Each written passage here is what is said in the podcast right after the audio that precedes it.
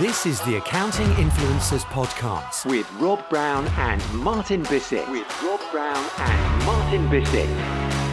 And a big shout out to one of our special podcast partners, Dext.com. They're where Receipt Bank. They've been through a great rebound. There's a lot of great stuff going on there, Martin, isn't there, at Dext?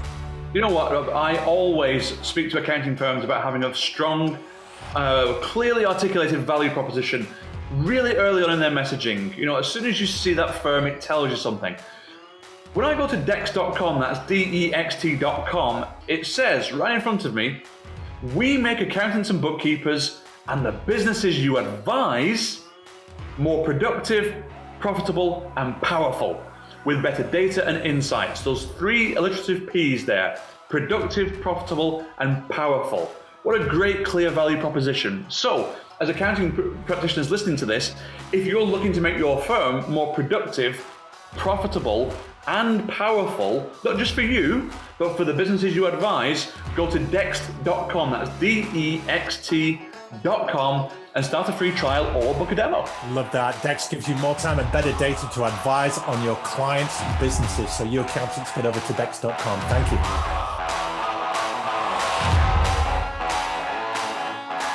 So we come to that point of the show where we discuss the news. This is what's happening, what is hot, what is not, what's going on in the world of accounting and fintech. And we ask the legend that is Martin Bissett to browse his eyes over the industry, the profession, and say what's caught your eye this week. So, Martin, what's on our agenda today? Well, it's more of a legend of the profession than legend, Rob. But uh, nevertheless, as listeners listen to this, the Super Bowl will be in the history books.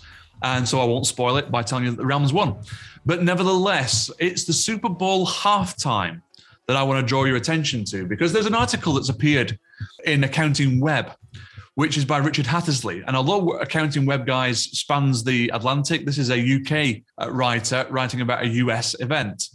And he makes a very interesting point where he says, last weekend's Super Bowl, at the time that he wrote, in order to get just a 30 second advert, deep pocketed companies had to hand over an eye watering sum usually only discussed on this site when we're talking about COVID loan fraud. But the US accounting software giant TurboTax, which we know is owned by Intuit, was one of the companies that coughed up, you ready for this, Rob? $6.5 million for a 30 second advert at the Super Bowl. Now, why did they do that? Got too much money? Well, possibly. But the audience for the Super Bowl is 112.3 million viewers.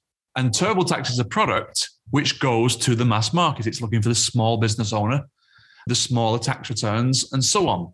So they had the opportunity to get in front of 112.3 potential customers or existing customers and retain them. And so $6.5 million, when it's split between 112.3 million prospects, isn't actually that much money per prospect. But what we do know is that there's nobody in accounting who can match this. Not even the big four can match this. So we've got to understand that this, just like COVID's here to stay and we're living with COVID now, well, uh, tax solutions that go straight to the consumer are here to stay.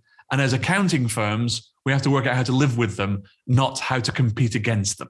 It's a fascinating play. And I wonder what the advertiser that sold that spot to TurboTax was saying because TurboTax will have come up with all the objections that we did, Martin. Well, 112 million, but when the ads come on, people will go off and make a cup of tea or top up their beers or go and get more nachos in between the game or go to the bathroom. So let's half that audience or even quarter it, but they still must be going through the metrics and saying, we can still make this work. Yeah, absolutely. And, and Richard goes on to make a point about flashy adverts crossing the Atlantic because he says we've also started to see a similar phenomenon on this side of the Atlantic, meaning the UK, with the likes of Sage, Xero, and of course QuickBooks all up in their stakes in the UK accounting ad game. Now, we were discussing privately, Rob, that I was watching a football match of my team recently, and during half time, there was a commercial for all three during the halftime.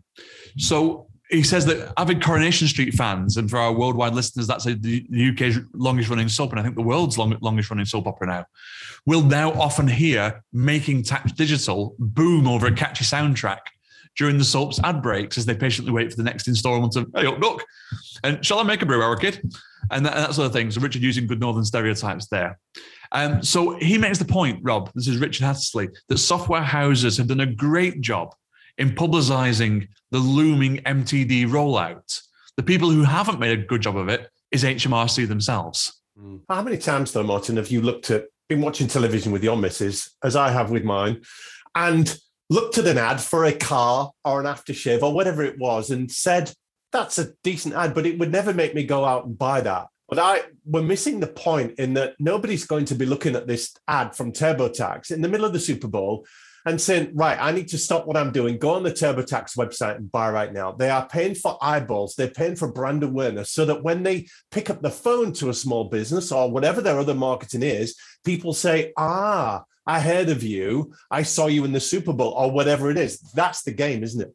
It is, and as is social proof. So when they ask around to see what their pals use, it's TurboTax, TurboTax, TurboTax, TurboTax, wherever they go. Or they ask, have you heard of us? Yeah, and in the UK, who do you use? Xero, Xero, Xero, Xero, wherever you go. And it's because of all of that exposure that has led people to go, oh, I'm not even going to think about a decision. I'm not even going to weigh up four or five different options. I'm going to buy the thing that I know that I can think of that's very easy to access, very cheap to purchase, and let my accountant worry about it if I get stuck. So up till now, I think many accounting firms, certainly in the mid market and lower mid market, has seen these things as threats. And I think we're now probably post threat. It's how do we live with it? Because the software houses have got bored waiting for accountants to resell their product for them. So they've just cut out the accountant altogether, as we've long predicted, and gone straight to end user. Now, accountants have a normal refrain here Rob, where they say, oh, well, that's fine because it's crap in, crap out. So once they make a mistake, we'll get paid to clean it up. And they think, look, clever me. I've, I've overcome that threat straight away. And what they're not thinking, of course, is what the software can do in three years, not what it can do today.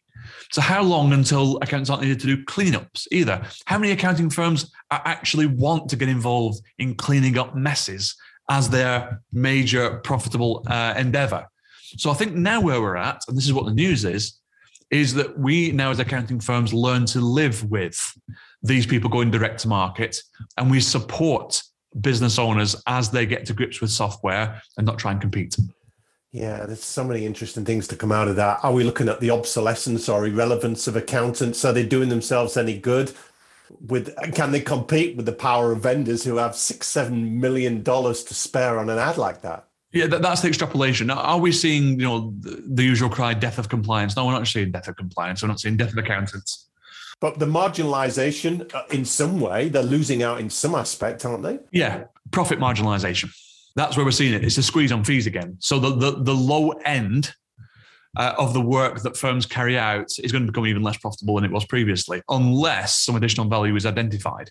And therefore, we're expecting the accounting firm to be able to sell that additional value. So that's a, that's a, a big ask. The other play here, Martin, is that we're here in the UK. Super Bowl's getting big now. American football's getting big. We get games coming over here to play in London. So my nephew is a quarterback in a local American football team here in Nottingham, home of Robin Hood. So TurboTax is not in the UK, as far as I know, but that play to sponsor the Super Bowl, I don't know if those ads will show in the UK, but they're after an international audience because American football is global. Uh, you're absolutely right. There has been a game at Wembley as part of the NFL regular uh, season schedule now for many years. Next year, there will be one in Germany for the first time, and I believe up to three in the UK. And as you say, why is that? Because the NFL are trying to build a global brand, not an American brand. What will advertisers do? They'll go where the eyeballs are. If the NFL make a success of it, that's where the advertisers will go. And we've got to realize that buyer behavior is going to change. Our clients are going to say, "Can you support TurboTax?" Or "I'm not bringing, I'm not bringing you in unless you support TurboTax or Xero or Sage. Other general ledger products are available." So let's finish this off, Martin. It's a powerful message with lots of things to be learned from this what is the final send away for the accounting practitioners listening here, and indeed some of the other vendors that don't have the pockets that TurboTax have? For many years, a conference speaker would stand up and say, Change is coming, change is coming. And it's over. Change has happened. Past tense, it's done. And the tech companies are getting bigger, not smaller. And they are bypassing accountants now without even pretending uh, that's what they're doing. So it's all done and dusted. The accounting practitioner now says, right. So if that does have the consequence that you're predicting, boys, that we're going to squeeze on our low end stuff, then what do we offer that's high end stuff and how do we bring it to market? That becomes the conversation now at partner meetings in accounting firms. Yeah, and that is the news. We'll put the link to the accounting web article by Richard Hattersley in the show notes. Does Richard conclude similar, Martin, in his final remarks? Uh, Richard very much looks at the MTD HMRC angle. And I'm sorry, guys, I'm using lots of uh, acronyms there again. That's Making Tax Digital and Her Majesty's Revenue and Customs. For our US listeners, think IRS equivalent. So he looks at what the HMRC are going to do. For, for us on this show, it's far more about what practitioners are going to do. Well, that is the news. Thank you for tuning in. We'll see you next time. This is the Accounting Influencers Podcast with Rob Brown and Martin Bissett.